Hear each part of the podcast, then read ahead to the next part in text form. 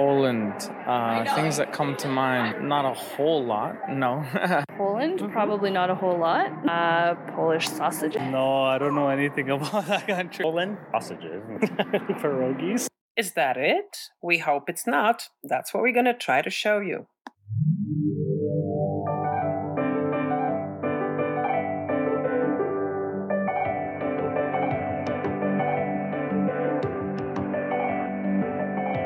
Welcome to Polcast.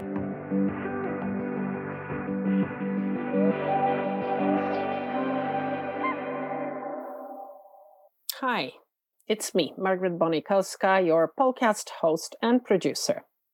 Polcast is produced in Toronto, Canada, and it's the only English language podcast not just about Poland, but also about Poles around the world and many interesting connections of others with Poland. You can learn all about Polcast and check out the fascinating stories featured so far on our website, www.mypolcast.com.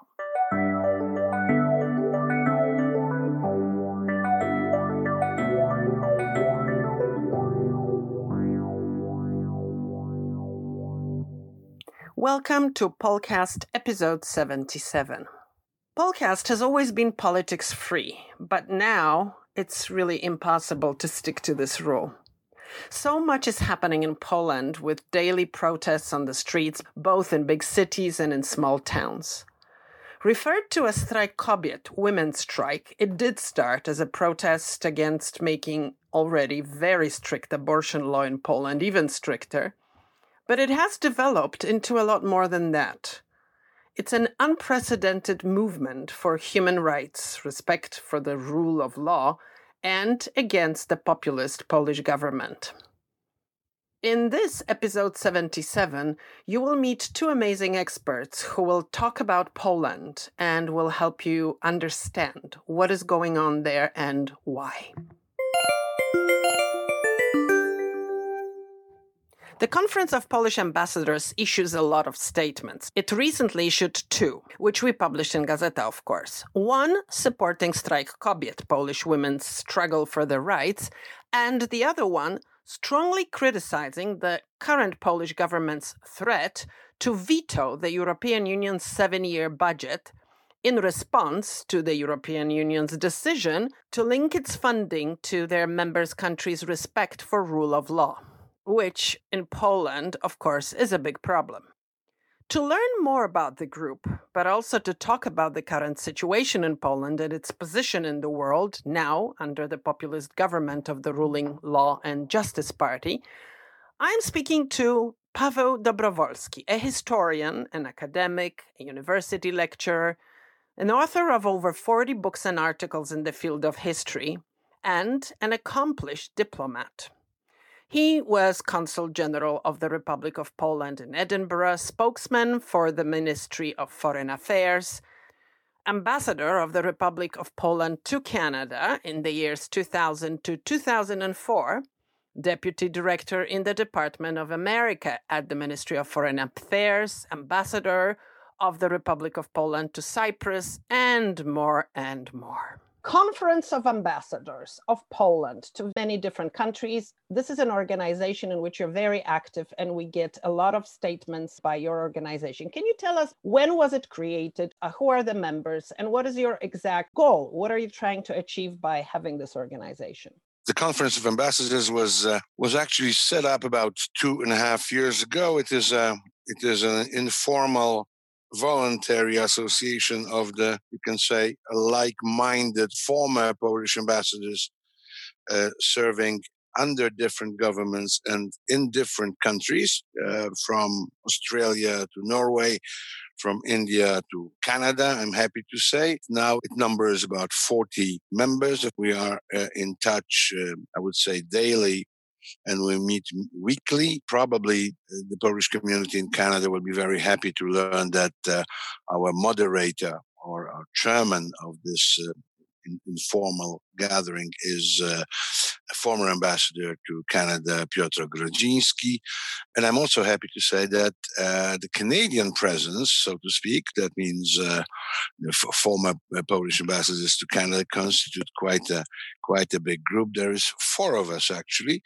Ambassador Tadeusz Diem, some of the readers, uh, I'm sure, remember. This is the 1990s, uh, uh, as well as one of the uh, recent ones. That means Marcin Bosacki, who is less active, perhaps, in the in the recent uh, months, for obvious reason that he's a member of the Polish Senate, um, and and he he he went into the politics. The reason that we that we decided to set up this this watchdog, so to speak, uh, was the dramatic deterioration of the Polish international standing. And of course, if we are going to speak about this situation uh, as of today, I am searching for the word which could substitute for the dramatic. It is much more than, than the dramatic. And we do use the media, those free media that still exist in, in this country, to uh, propagate our positions. We, we issue statements. The, the recent one,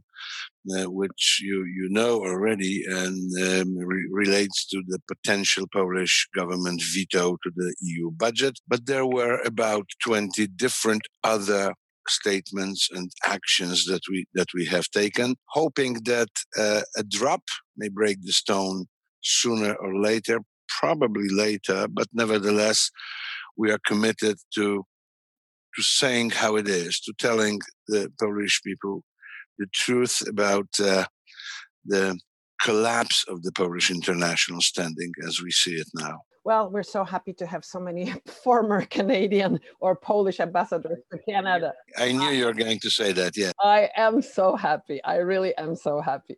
And thank you. And actually the you. largest, the largest group. We only wish we had more of you here, but unfortunately that's not the case. That is not the case. No, that is not the case. Okay. Does anybody listen to you? And what I mean is does, for example, the Ministry of Foreign Affairs, do you are you speaking? I know, I know you were going to laugh. We have said now, now to, to, to answer very, very uh, uh, truthfully, there is a response.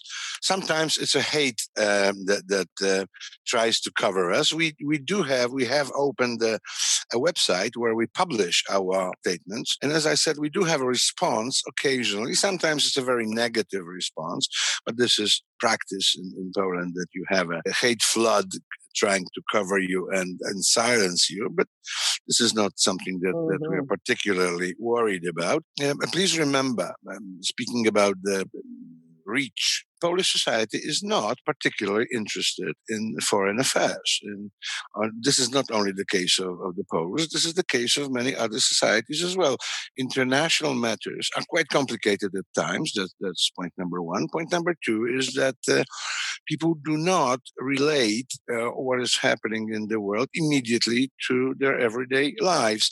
Of course, w- when I say that, I'm quite aware that very soon, if the Polish government vetoes the EU budget, uh, the Poles will feel, or their pockets will, will feel the, the impact of that. Uh, we simply point to certain discrepancies, to put it mildly, that appear in uh, what Poland goes through and what it has been going through in the last uh, couple of years, at least five, where we notice an, an obvious uh, decline of um, the Polish position in the world and the Polish position in Europe in particular.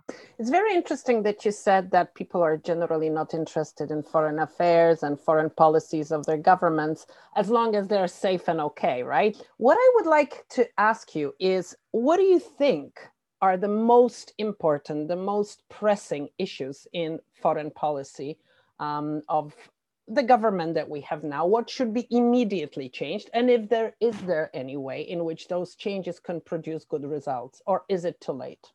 Well, it's never too late. You know, I'm I am a historian by profession, so I look at the social and political change with a certain amount of distance. Not nothing is given forever, uh, and uh, I think that PIS government is going to collapse sooner or later, probably sooner actually. Nevertheless. Um, one thing that has happened in Poland, which is a disaster, is that there is no public dialogue there is no no way in which the government wishes to listen because the government knows best. This position, of course, is detrimental to any sort of uh, moving forward or taking um, into consideration the views of uh, not only the political opposition, which is in a precarious position that nobody listens to, actually. Uh, nobody takes uh, seriously what they want. You you said, can we change the present uh, actions of the Polish government. I am a pessimist. No, we can't. No, we can't. The government has, uh, or the government, the party, the leading party. We are back in the 1980s uh, with the change of colors. We no longer have a, a dominant communist party. We have a far right nationalist government that is leading Poland to the political vacuum in Europe. Please remember, and, and, and, and maybe I am looking through a very dark glasses right now, but please remember that regardless of the fact that uh, the Polish government may veto or may not veto the budget, the damage has already been done. We are being perceived, Poland is being perceived as the country that has left the system of values, that has disengaged itself from the system of values, which is relevant for the functioning of the European Union or the Western world. Simply, we are in the vacuum. Now, I am leaving it to political scientists to, to ask why is this government so keen on placing Poland in the Central European whole outside of the influence of EU, which has been beneficial. This is, you know, the rough numbers speak the mm. truth, and I don't have to repeat that. It's 120 odd billion euro over the time from uh, 2004 until today that Poland has benefited from. There is no other comparable economic and social change in the Polish history comparable to, to the period 2004 2020. Now, if we are moving out of this uh, integrated world, we are alone. The obvious things that come to uh, anybody's mind is that uh, Polish loneliness in the political world of 20th century reminds me of Polish loneliness um, in, in, in, the previous century, and we know what was the price. Now, I'm not saying immediately that the Russian tanks will roll into Poland in, in the next um, two, three, four months. No, this is this is uh, completely unnecessary. But it does leave Poland in a very vulnerable position vis-a-vis both the East and the West. Our NATO partners, our Brussels partners in Europe are already looking with enormous surprise of what is going on and where are we going. Waving the Polish flag is a very uh, pleasant exercise, but waving it just in order to stand alone on the heap of rubble is rather an exercise that is against the Polish raison d'etat. We are witnessing right now a turnaround and going back into the past that has not been very fortunate for, for this country. This is not a rosy history. We should draw lessons from it. Unfortunately, the, the government is so blind to its own ideological position that it does not take into consideration any warning signs. Nevertheless, I think these warning signs and these statements of warning, such as this, uh, the one that, that the Conference of Ambassadors has issued, need to be repeated over and over again because there is a time, there will be a time where uh, Polish society will wake up I, am absolutely sure. This may not happen in the next week, in the next uh, six months, but it will definitely happen. The problem with democracy, this is one of these awkward sayings that are sometimes quoted. The problem with democracy is that uh, when the question is asked what democracy is, uh, a rather bitter answer sometimes is given that a democracy is a system which allows the people to choose their own dictators. This is precisely what the Poles have done. This is something I'm saying to my students when I teach them the history of European diplomacy. Well, you, you talk about Poland waking up. It looks like Poland has woken up. Yes. Uh, if we look in the streets, if, if we look into the uh, if we look in the streets, if we look what's happening even in little towns in Poland, it's unbelievable. It's never happened before. But I do want to ask you two other questions. One question is about Poland's geopolitical location. We're talking to people who are not only Poles, a lot of our listeners are people who are just interested in Poland or have Polish friends, relatives, or colleagues. That's why they listen to this podcast. So maybe just very briefly, because we always hear that, right? We have a very special, very unique geopolitical situation that has implications for almost everything. Dr. Bonikowska, you should be a diplomat. Uh, ah. you, you, you're saying we have a unique position. We have a tragic position. Look at the map and look at the, the last couple of hundred years of what is going on, being located in between two large powers, Germany and, and Russia, has always been a Polish predicament. How do you solve that question? You can you can solve it in various ways. You can solve it by trying to be as powerful as they were or are. We haven't done that. It's not possible. We don't have the, the demographic and economic potential. We can try to talk our position into a place where we feel safe. This is what we've done in 2004. Please let me just remind you that uh, when I was talking to the Polish community in Toronto uh, before the referendum on mm. Polish membership in 2004, I heard two or three or four extremely agitated ladies uh, sitting in the back rows of one of the Toronto theaters who were shouting at me that I am betraying the Polish history because what will happen in 2004 and after will be that the Germans will come and they will buy us out and that of course we are betraying the, the traditional Catholic values. Well, uh, my answer is that arable land possessed by the foreigners in Poland today, which is which is uh, what 16 years after after we joined is below 5%. And as to the, the traditional Catholic values, I think the names of Gulbinowicz and, and Dziwisz answered the question perfectly that they need to rephrase that question initially coming back to the geopolitics, we have actually over the years 1990 and 2004 achieved something that Poland has never done. When I talk to my students, I show them two maps. I show them the Polish kingdom of 1640s, which was the largest country in Europe, 1 million square kilometers, twice as big as France.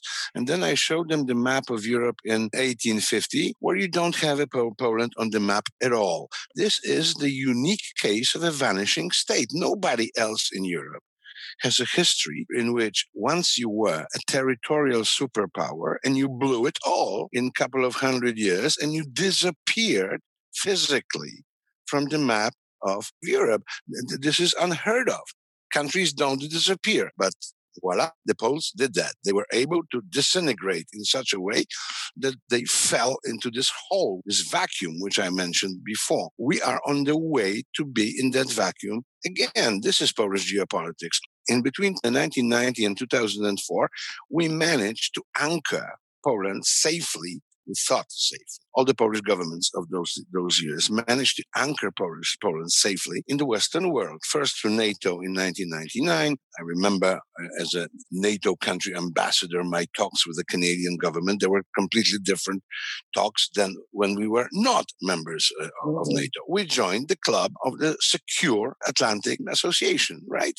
Uh, and the second one, the, perhaps the, even the more important one, from the point of view of a civilizational progress was the EU membership in 2004, which meant that the poor country that Poland has always been impoverished under communism in a terrible way, impoverished by the Second World War even more, suddenly found those billions, which I which I mentioned before, which were used quite well when you move around Poland, when you travel, you, you, you see how well that money has been spent. So uh, these two anchors somehow work against the Polish historical curse.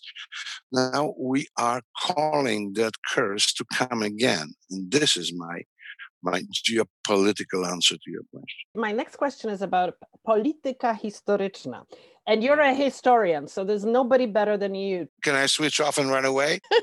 no, stay, please, because you know it all. Polityka historyczna. This is what the government is talking about, right? And I want you to tell my listeners and myself as well what is the relationship between history, which obviously is of great importance to any nation, and politics and c- contemporary issues and how we should see our foreign relations and the future, because the future is what it's all about, isn't it? Dr. Bonikowska, my, my, my uh, simplest question is who's calling for the pizza today? Because we, we, we, we, may be spending, of course, in your case, I think it's the morning, and in my case, pizza is quite quite a logical solution. It's three o'clock, but you are putting your fingers in a subject that has uh, immense potential for, for debate.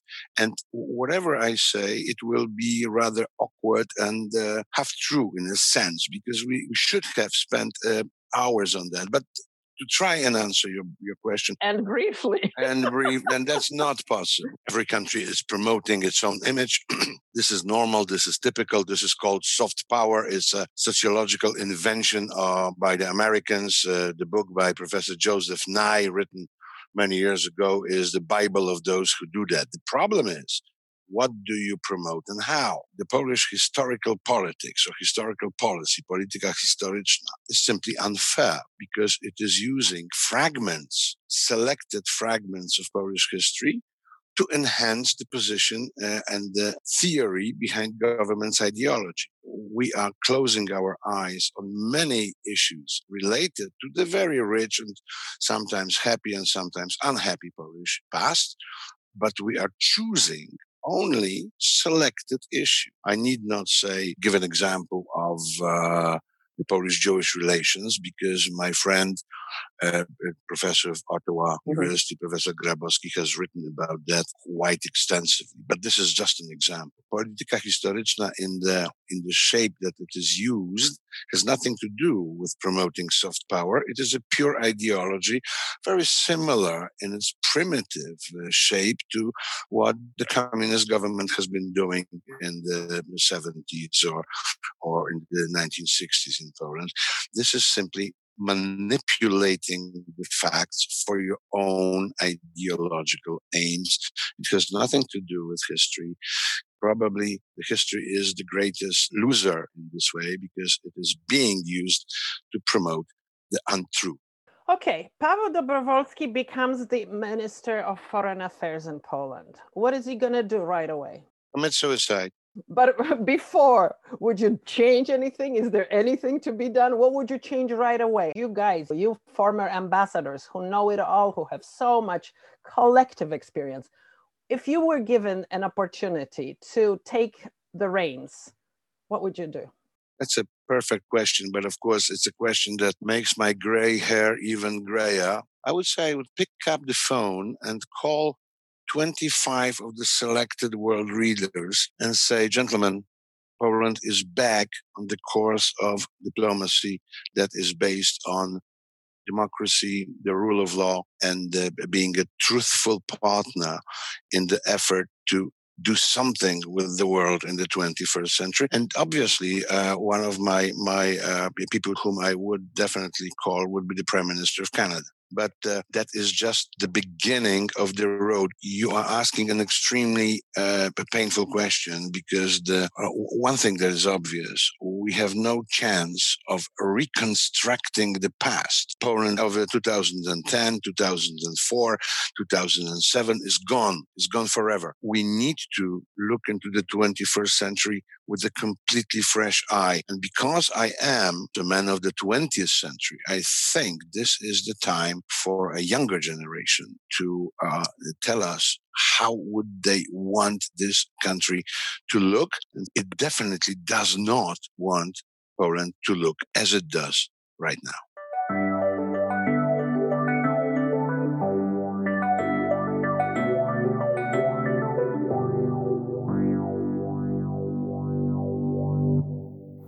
For many years in my professional life, I kept bumping into people saying, How come you guys have the same name?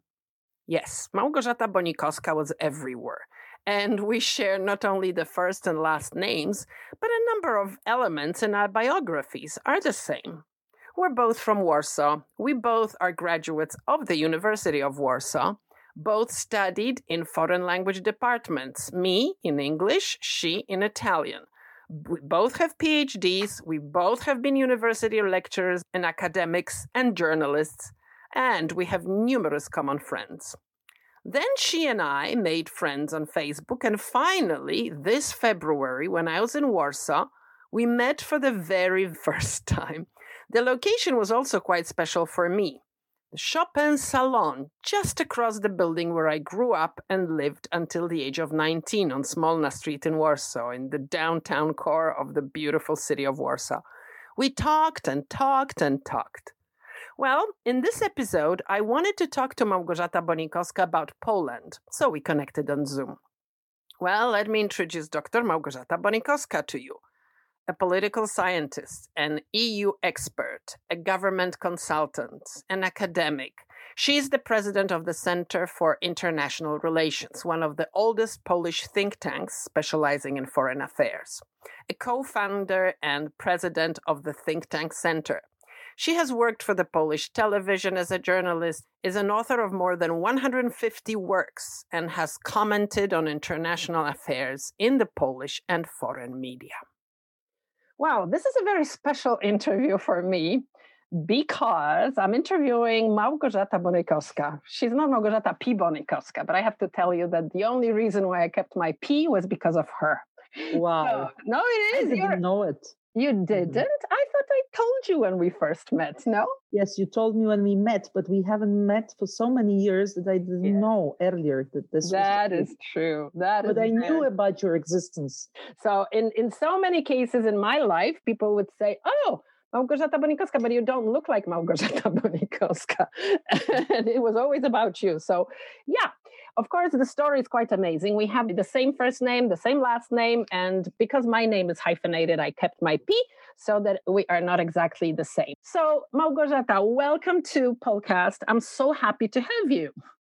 Thank you so much for inv- inviting me. After all this personal stuff, let's talk about the stuff that you do. You, your, your biography is incredibly impressive. You're the president of the Center of International Relations, which is one of the oldest Polish think tanks specializing in foreign affairs. So you know all about the world and also the president and the founder of the think tank center so you know stuff and that's what i would like us to talk about. This is a very difficult time not only in the situation in poland which as we speak is just going crazy but also in europe all over the world and not just because of the pandemic right? Where are we going małgorzata? Well I, I think just we all feel that something is going wrong somewhere. That's typical uh, situation when we live in such um, complicated times in between two eras maybe you know? It's just like one thing is uh, is over almost over. The times we we know the structures and the systems the institutions we are used to have and something new is coming but it's not yet there. And we don't know exactly how this how this future normal will look like. And this is very tricky to live in such a in such a era because everything is possible and definitely in front of us you know in front of the globe in front of europe there are bad and good scenarios and there's nothing we, we can do you know to to really foresee in the future. But i think uh, what we can try to do is we can try to analyze uh, the situation and at least you know from our european perspective of course europe is going deeply into reforms and europe doesn't want to be neglected europe doesn't want to be forgot especially when our listeners are from different parts of the parts of the world, but maybe mainly also from Canada. So you also can see that the importance of Europe is is lessening. So I think we all here in the old continent feel it, and we want to do something to stop this process. That's for sure. And there are also some other processes around us which are not so um, so easy. Uh, the neighborhood is not stable. We have Russia, we have Turkey, which is a problem more than a solution today. And then we have, of course, this major rivalry between the US and China, which is a problem for Europe because we are just in the middle. And both sides push us to stay by one of these sides. And Europe doesn't like it. Europe would like to be an important player in this world. Europe would like to be at least a third power uh, in the multilateral world. But it's difficult because Europe is not a state. Europe, uh, European Union is something complicated, which is even dis- difficult to describe. Definitely Donald Trump, but also many other politicians uh, in in the U.S. don't understand really how the EU works. And Poland, as you very well know, we are the member state of the European Union. And the European Union is not a state, it's not uh, an international organization, neither, is something in between. So we have a lot of questions to put to ourselves how and where we want to go together in these 27 countries. Um, we discuss now the money, the budget, the recovery after the pandemic, which hit us very badly. Now we are having this second wave. Europe really is in a, we have a lot of issues here about it. Um, and the economic situation is very bad. So all this means a um, lot of uh, bad feelings, uh, frustrations, but also some plans of reforms. Let's see where we can go with all that.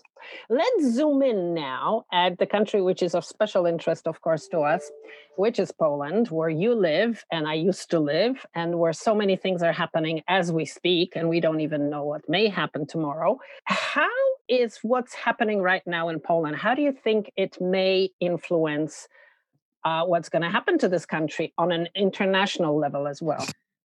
Well, this is also another issue, not only in Poland. I think everywhere we feel that the polarization of the societies goes deeper. The people became and still, you know, become more and more radical. Maybe this is also because of the internet and the possibility to to, to express uh, whatever views we have in whatever way, also in a very brutal way and radical way. So the public debate uh, uh, came out of the parliaments, out of the narrow circles, and went to the internet. Um, and now everybody wants to, to, to speak. So people go radical.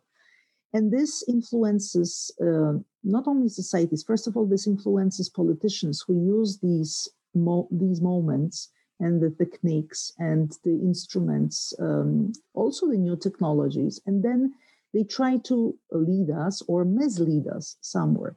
And I think this is exactly happening in our country. In Poland, we used to be rather normal country, let's say.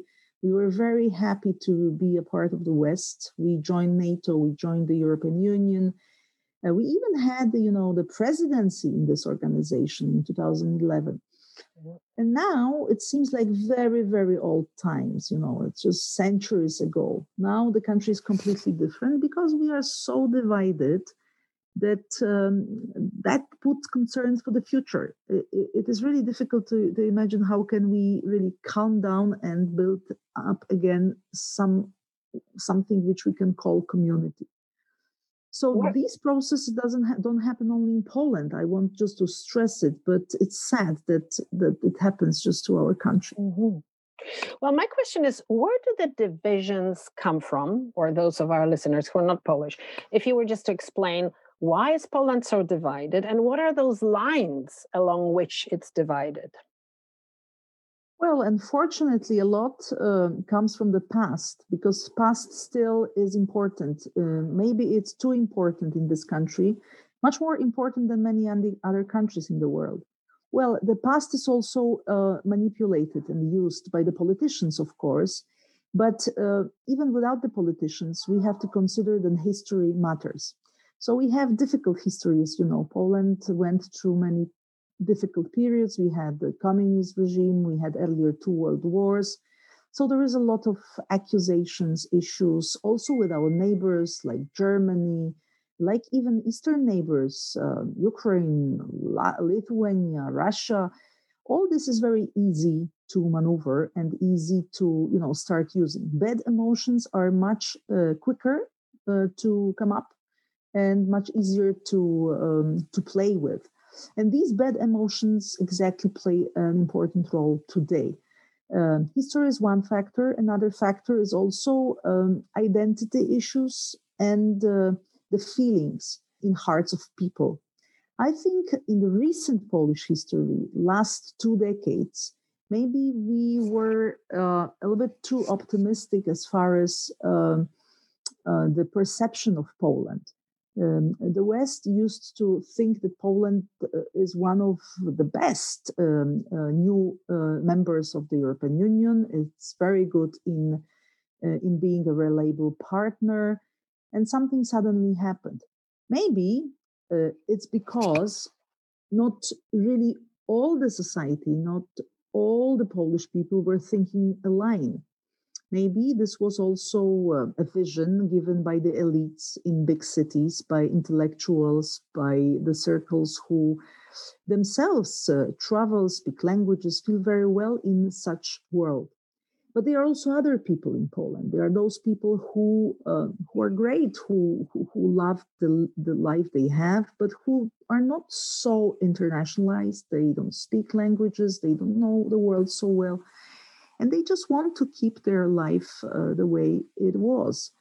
Um, and suddenly, mm, maybe these people uh, were feeling um, not okay with some issues they couldn't really express. And if you just use this moment and you are a politician with a smart brain and you know how to play with these emotions, especially emotions concerning the style of living, the church, the religion, the you know feeling Polish, um, all these very delicate issues um, we can feel in our hearts, then you can tell people many things which are not true, but which can become true for these for these guys. And I think uh, we ended up with having two different visions of Poland, completely different visions of Poland. To simplify it, one vision is uh, of Poland which is very open, westernized, who fits very well into the liberal um, way of thinking, who doesn't have issues with anyone and anything. And there is also this other Poland who tries to remain like it used to be, uh, conservative, also Catholic, with the ways, you know, which dominated our lives for, for many, many years. And uh, the church plays also an important role in this old vision because the church was and still is an important institution. It helped Poland actually for many years to, to, to fight, uh, to fight all the enemies. So it was respected and it's still respected. But unfortunately, in recent years, the church stopped to be a mediator, uh, an institution of help, but started to play just one political line which I think in the long run is not good position for the church. So all this uh, means that we are now in the middle of a fight, ideological fight, but also uh, kind of a vision. It's it's a fight about vision of this country, how the future should look like, and where and how we see um, our country to be. And it's not easy really to stop this fight do you think the fight has gone that far or too far in the sense that it's it will be almost impossible to reach some kind of a compromise or is there hope? Well maybe it's like when the pendulum you know it's uh, it's maybe a phase which will be maybe a, a, long one and maybe even brutal but maybe we have to just go through that uh, because like in pendulum maybe it was too uh, quickly too early um, in the 90s, in the years 2000, to, to want to see Poland at the same level as the Western democracies are, because we didn't have so much time as they had to reach out to certain conclusions. Uh, we had different different problems in the 60s, in the 70s, in the 80s. We had to uh, get rid of the the, the the, the Soviet bloc. We we had other history. So if you compare our mentality and uh, our society, um, it is nothing to compare. It's just different. Uh, recent 50 years, the history of the recent, uh, the last 50 years was different for the West and for the East of Europe. And now these two uh, Europes are in one organization, and uh, this organization should have common base, the values, the also somehow you know the respect for the laws rule of law and all the uh, liberties we have um, written in the article 2 of the european treaties but suddenly it it seems it's not so evident for all these countries together um, especially because their uh, past was different And that is why maybe they have to go through certain processes um, in a different way. We in Central Eastern Europe, we didn't have time really to learn how to fit into debates with different other countries. We were too concentrated on our own internal problems. And now, if we uh, continue being like this, suddenly we'll discover we cannot really operate well with the other European partners. We have now difficulties in our foreign policy with France, with Germany, with Italy, and uh, it's it's maybe it's maybe a difficult thing to understand, but I think it just results from the fact that we are just 16 years in the European Union, while countries like France or Italy uh, or even Germany, the founding countries, are in the European project since the 50s. So it's a big gap of 60 years. And I think maybe um, uh, we will do it quicker, but the phase of realizing, reflecting, and even fighting around our ideas, our new thinking about what this country is all about, what we want uh, from Europe to achieve, what, what is our raison d'etat, what is our strategy for the future. We just have to simply go through it. And we just discovered that in Poland, there are so many different ideas and so many different people. It's not one vision anymore. It was, the vision was to join the West, the vision was to join um, you know the world we always felt like belonging to but uh, we were cut out of this world for so many years but once we once we are there we have to redefine our own position in the region to ourselves in our own uh, eyes and also to the world. Poland can have a great future but at the moment maybe we are like spain in the 30s we are just so divided that we have to go through our own internal fight. Hopefully when we meet again, I don't know when, but I hope to invite you again. Maybe you will be able to say that at least part of this struggle is over, at least part of this uh, reconstructing one's identity as a country, right? That this is, has been achieved. But I just want to um, uh, just tell you very simply, you know, every country has these moments when you look at the history of the United States, there were so many moments when this country could really fail completely. There was even a civil war. Who knows? Let's hope we'll avoid it. Pandemic, it's like a little bit a substitute of a war. Let's hope so. But uh, it's never it's never done in an easy way. So in front of us, I think is just years or maybe a decade of troubles but uh, once we are able to discuss it, to spit it out, you know, to confront the fact that we are different, that we have to look for some compromise somehow. Uh, and then time goes much quicker now than in 18th century or 19th century. Mm-hmm. So maybe these processes will not take too long and will not be too brutal.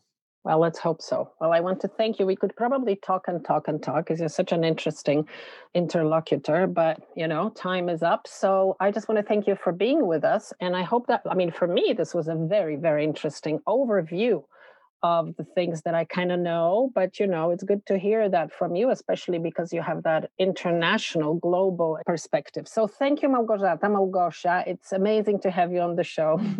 thank you so much, and I hope uh, uh, I hope to hear from you uh, often. And I also hope for the project all the best. Many more uh, interesting interviews and interesting people.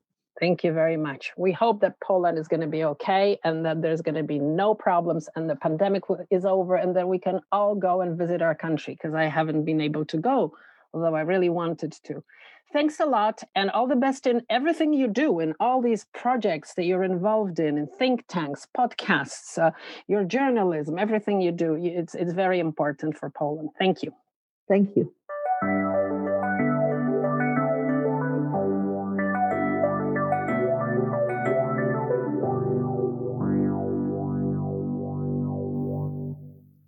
I do encourage you to go to Facebook podcast page. For quite a while, I have been posting articles about Poland in foreign press in English. So for you who don't speak the language but who are interested in Poland, that's a fascinating uh, source of information. American newspapers, British, Canadian, but also some that are published in other countries. Sometimes also from Poland, but all in English. So I'm sure that could be of great interest to our listeners.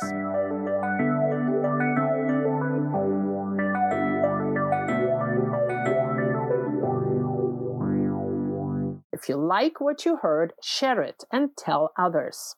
If you want to help me make Polcast, please donate to our Polcast fundraising campaign, mypolcast.com slash support.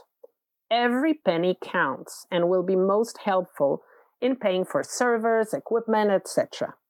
Thank you to all our existing patrons. Your help is greatly appreciated.